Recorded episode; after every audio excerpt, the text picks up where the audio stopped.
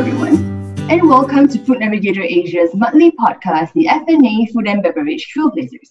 This is a series where we speak to and get to know more about groundbreaking food and beverage startups in the Asia Pacific region, as well as the people behind them and their stories.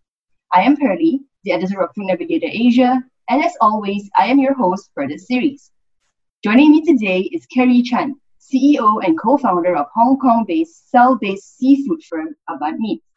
Avant Meats has a very unique focus for its first cellular cultured product, which is fish maw or fish swim bladder, which is a delicacy here of sorts in Asian cuisine and a very big market too, which we'll find out more about later. So, hello, Carrie. Welcome and thank you so much for joining me today. Well, thank you so much for having me, Pelly. It's my pleasure and really happy to chat about this with you today. Very nice to have you here indeed. And first off, I'd like to start by talking a bit about Avant Meats and your cell-based fish maw. Now, I've said this before to another previous podcast guest, um, Sandhya from Shiok Meats, that um, cell-based meats is a very niche category in and of itself. And you know, specializing in seafood, which she did, makes it even more niche. But I think you've gone above and beyond that in specialization, you know, taking even further and focusing on one particular organ. So yeah, I do have to ask, you know, why fish maw in particular, and what is the significance of this in Asian cuisine? Mm. So why we work with fish maw as a pilot product, um, just for information, um, it's a pilot product. We're at the moment also working on fish fillet prototype. Mm. And so uh, we will have uh, multiple product that is any part valuable and nutritious from fish. That is our product line. So why fish maw? Um, for people with a little bit background about cultivated meat, um, you will have heard about, oh, this is, it will be very expensive, at least to begin with. And so that's why we think that, okay, let's look at something because price parity is an interesting thing, is also have relativity. So it's also it's only relative to the original product and how expensive or how cheap that is. So that's why we've chosen something which is originally quite expensive to mm-hmm. begin with so that we can produce something that reach price parity earlier than later. Um, fish maw uh, is a very simple structure. Um, so basically quite homogeneous uh, mm-hmm. uh, without layers of muscle or fat and something like that. Basically, it's a big piece of collagen. Um, you know, protein, pure protein. In terms of the fish maw, the texture is relatively easier to kind of replicate uh, than, for example, beef steak, which when you cut open a people steak, you know, there are blood coming out, aroma, yeah, yeah. fat, and everything. So we mm-hmm. think that we would like to make sure that the consumer experience of our first product would be relatively of lower risk. That means that they have a higher chance of be happy with our product. For the uninitiated, I mean, for example, listeners that let's say in the West or not in Asia, you know, what would you compare fish maw to, you know, in terms of value in, let's say in Western cuisine? Like, would it be up along the lines of perhaps like, you know, foie gras or oysters, you know, things like that? Because it's a big thing here, but, you know, some listeners might not really get how, just how yeah. valuable it is. Mm in terms of the value, you mentioned about foie gras and other expensive seafood. Um, so for fish maw, it is decided by several factors. Mm. One is the species, which is very important. Mm. Uh, the most sought after species is called Bahaba. This species already endangered mm. because it is the um, the most recommended uh, fish species to go to when we come to fish maw in the traditional time uh, ancient time, people know that it is good for health, um, good for recovering from illness. And now it is illegal uh, actually to buy and trade any parts of this uh, fish species. But mm-hmm. it is very expensive. Per kg, it can fetch over 10,000 US dollar uh, for the dehydrated form. And the other species also popular, uh, for example, sea bass, uh, croaker, yellow croaker in particular, that could be that can be a range between you know um, 500 600 up to about 800 900 per kg and um, the market of uh, fish maw behave a little bit like diamond so the mm. rare it the more rare the species or the product is the more expensive it is and there are also investment grade product people who invest in this kind of very exotic uh, where uh, product of uh, seafood, dry seafood, they probably would consider okay, the cellular, the cell based version would be very different. It is not the same as the, mm. it's just like diamond. Diamond for the people who invest in investment grade diamond, they would regard the lab grown diamond, which exists, the technology existed for a number of years already, they will regard it as more functional use. So mm-hmm. for us, we are also more uh, focused on the functional use market. That means that people like to um, consume it, cook it, and eat it for the health benefit, uh, mm-hmm. for the mm-hmm. rich protein, collagen, etc. If I were to ask you, you know, to compare the cell-based meat or you know seafood industry in Hong Kong versus maybe in Singapore, you know, what would you say that the major differences are here? I did uh, spend uh, some time, not very long, but a few months in Singapore when I was mm. studying at INSEAD there. So my exposure or my personal first-hand experience is definitely um, uh, chili crab, which is basically the signature dish of the country. And uh, well, I wasn't vegan. I'm I'm now uh, decided to be vegan because of uh, you know environmental reason and various reasons. Mm. I don't eat them now, but uh, uh, back in the day, I definitely enjoy uh, having uh, crab. So I, I see that the the choice of the uh, seafood is mm. slightly different, but in general, maybe less fish, but yeah. maybe more like crab, crustacean, and definitely mm-hmm. shrimps that we we uh, we definitely see why Shiok is uh, working mm-hmm. on that would make a lot of sense.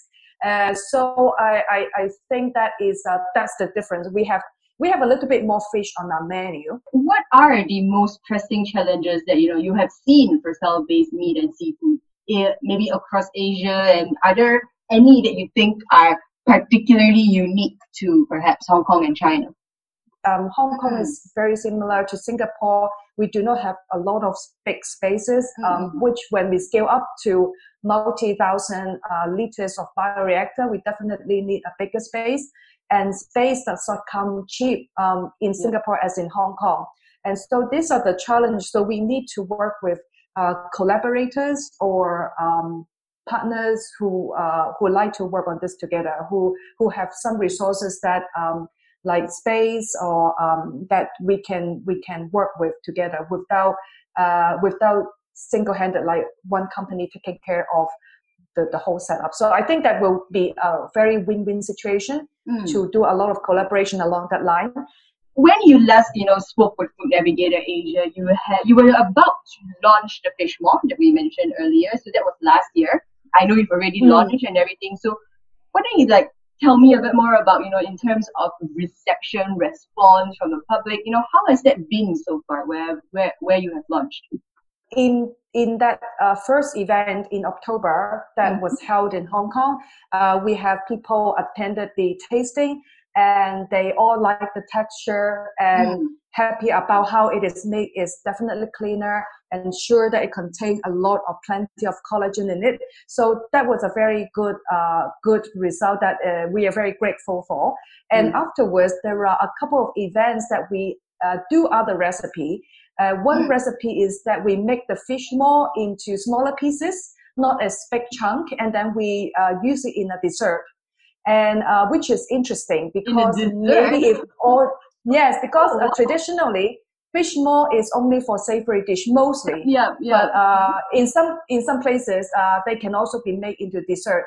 Why we can do that is that the way that we make the fish maw, we do not have the bacteria in the environment, so it's to, totally mm. clean control. So there's no the fishy smell or the unpleasant yeah, yeah. fishy smell come from the degradation of the protein of the mm-hmm. fish when it exposed mm-hmm. to the environment or bacteria.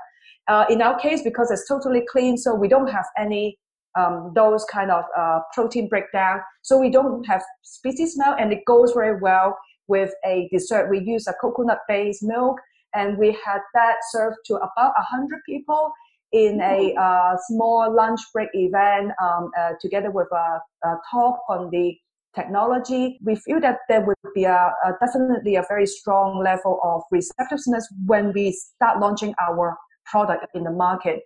Oh, okay. I'm sorry, I, I'm still hung up about the dessert. That is so interesting. I can't get my head around it. That is so cool. All right. All right. So, okay, and what I want to do now is actually sort of like drive the conversation back to well, the entrepreneur in the room. You know, and like I really want to find out more about you and your entrepreneurial journey. You know, from everything you've been saying, it might be a little bit hard for people listening to sort of you know um, mm. imagine you know that you you're not from a scientific background. I understand you have you're from a really what I can only describe as a dynamic background. You know, you've been in building right. design, property development, project management. Right. The list goes on. I, I saw I looked at the list and it, it will go on, but then we'll be here all day. So right, right. I think I what I really want to know is that you know mm. how did you mm. find yourself here, basically? First of all, my motivation is that. Um, I am very interested in dedicating my time, at least a significant part of my career and profession, mm-hmm. professional life, into something meaningful. I work on a couple of ideas with classmates, explore several ideas, and um, some of them are that that could be very profitable, but it is more like helping rich people getting richer, mm-hmm. and it's not solving a, a, a significant problem and I myself become uh, vegan because of the environmental reason. I know that it is not very sustainable, and mm. so I myself personally, I can, uh, I would say, give up or I'm happy not eating meat. But I know that uh, for a majority of people, because of the preference culture and the environment and everything, uh, meat is still very important in our diet, in our lifestyle as well. Mm-hmm. Um, so I think we need to find a solution instead of uh, just asking people to say, hey become a vegetarian or become a you know become plant-based i think mm-hmm. um, uh, we i was looking at alternative solution and interestingly uh, i come across this idea 2018 and um, thanks to um, the ngo in the states the Good Food Institute i get to understand get a grip of what is happening here uh, very quickly without mm-hmm. doing a lot of lengthy research on my own so that's very mm-hmm. helpful and um, and then i i know that uh, i know that China at that time, uh, there's uh, there potentially be some academic research, but no uh, uh, no private company coming out to do commercialization yet. And then I thought to myself, okay, um, maybe I can try work on it. Uh, I actually have some struggle because people uh, near me, most of them are also vegetarian and vegan, mm-hmm. and some of them are supportive of this. some of them they still mm, you involve uh, killing some animals along the way, which is not mm-hmm. preferable. But uh, I see the, the trade off or the benefit of it is very big in terms of the scale. And if we, we have to work with uh, a small number, now that we only work with three or four fish. And if we mm-hmm. can, through this, uh, save billions of fish, yeah. I, I think it worth it. So that's why I gradually accept that. What were some of the major personal and professional challenges that you must have seen, you know, going along this way? Actually, there's a lot of transferable skills. Uh, mm. What I have experienced personally, uh, my first training is in architect. Architect sometimes is misunderstood as someone who do a lot of math calculation to calculate what is the, the, the thickness of the wall and the size of the beam and column, mm. but actually not. That is a structural engineer's job. Mm. An architect job is actually put together everything architect, there's also one feature is architect is not good at any particular thing, but then we have learned the ability to communicate with the specialists, like mm-hmm. the building mm-hmm. service engineer, the structure engineer. We, we learn the language so that we can communicate with them and we understand what is the physical, the limitation, the constraint and everything in order to put together a design that work overall mm-hmm. as a entirety so that is the very important skill set. I think it's very transferable to business because mm-hmm. business we have many different factors to consider. And in the middle, in this case, I have to communicate with scientists, which I have no yep. not much background except biology from second, secondary school. but um, I need to understand a lot and uh, sufficient enough that I can communicate with them, uh, mm-hmm. ask some layman question, and combine that with the commercial consideration etc., uh, etc., mm-hmm. to come up with a uh, strategy. There is something I did want to touch on that you mentioned on earlier. You mentioned that now you are um vegan already, right? Now you've turned vegan, mm. vegetarian. So um, you also mentioned a bit about how um, people have been commenting, you know, working on cell-based meat and still being a vegan. So, from your point of view, does it mean that you know cell-based meat is sort of consumable by those who are vegan and vegetarian? Um, is there any sort of like debate going on there that you know you could you know cue me on in? Mm.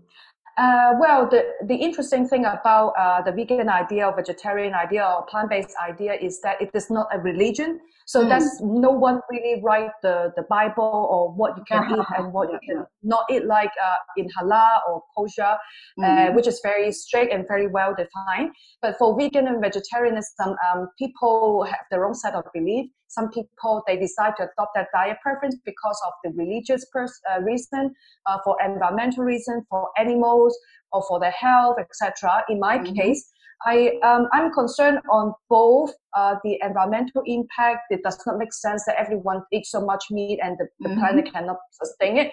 The mm-hmm. other, we know that the industrial way of producing meat is generally not healthy for us anyway mm-hmm. because of the it is necessary because when we look at the history uh, if we every one of us need to grow our own um, chicken or mm. you know raise our own cattle we will not have time to work on other new industry development mm. so the world has developed in a way that is a task specialization but the scale has reached upon that the concentrated keeping of animal is so unhealthy the animal is unhealthy of course you can say that they're organic but you know it is not very uh, realistic to expect that everyone can uh, consume organic um, price mm. wise or other consideration and so i concerned about the health impact of eating too much of this product mm-hmm. so in my case for example uh, once that product is produced i'm very happily consume that because i know that it is clean Mm-hmm. and I mm-hmm. know that it is not uh, killing the animal, yeah. and I know that uh, yeah, it is good for the environment, and uh, I will not have a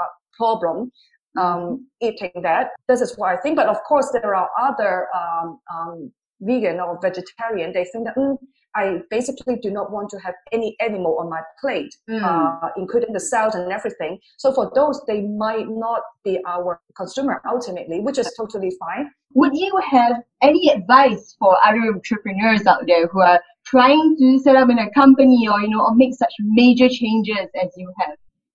For me, there are actually three tests. Um, three tests is first, if I put it aside and come back to think about it, would I regret not doing this mm. um, in the next um, in the next uh, year or so, six months or twelve months? And then the next question is that would I regret not doing this in the next five years? Yeah. And then the last question is that would I regret not doing this when I'm at my deathbed? And that oh. is the ultimate challenge. Mm-hmm. So I know after the first like six months to twelve, maybe okay, I'm not ready. I need to save more money to you know get my account uh, financial, mm-hmm. personal financial status ready. But then if you think about, okay, five years, this thing, this technology moving so fast, if I do not do anything for the next two years, definitely something is happening. And definitely, you know, um, that would be definitely uh, more in terms of the time to start, we will be less advantageous because there will be more people already develop mm. uh, more advanced solution and and I believe truly believe that this technology is going to be happen. It's going to be reality, and in five years it will be a reality. And then I will, I will just oh, I'm so regretful. I did not do anything back then. Yeah, so then yeah. that did not pass the second test already. Not to mention, I'm sure that I would regret if I don't do anything. I think this is something that guide a lot of uh, decision along the time, not mm-hmm. just for this, but maybe a major decision along the line, like whether I should go study overseas um, take up this job or travel the world or this and that. Uh, this may help. A, this may help a bit, and it trigger your gut feeling to give you some some mm-hmm. answer. Very, very helpful. Uh, thank you so much, Carrie Thank you. yeah, it, it, it will do you know do wonders for especially those like you know budding entrepreneurs out there who aren't sure you know, whether or not they should take the next step. So yeah, thank you very much. Mm.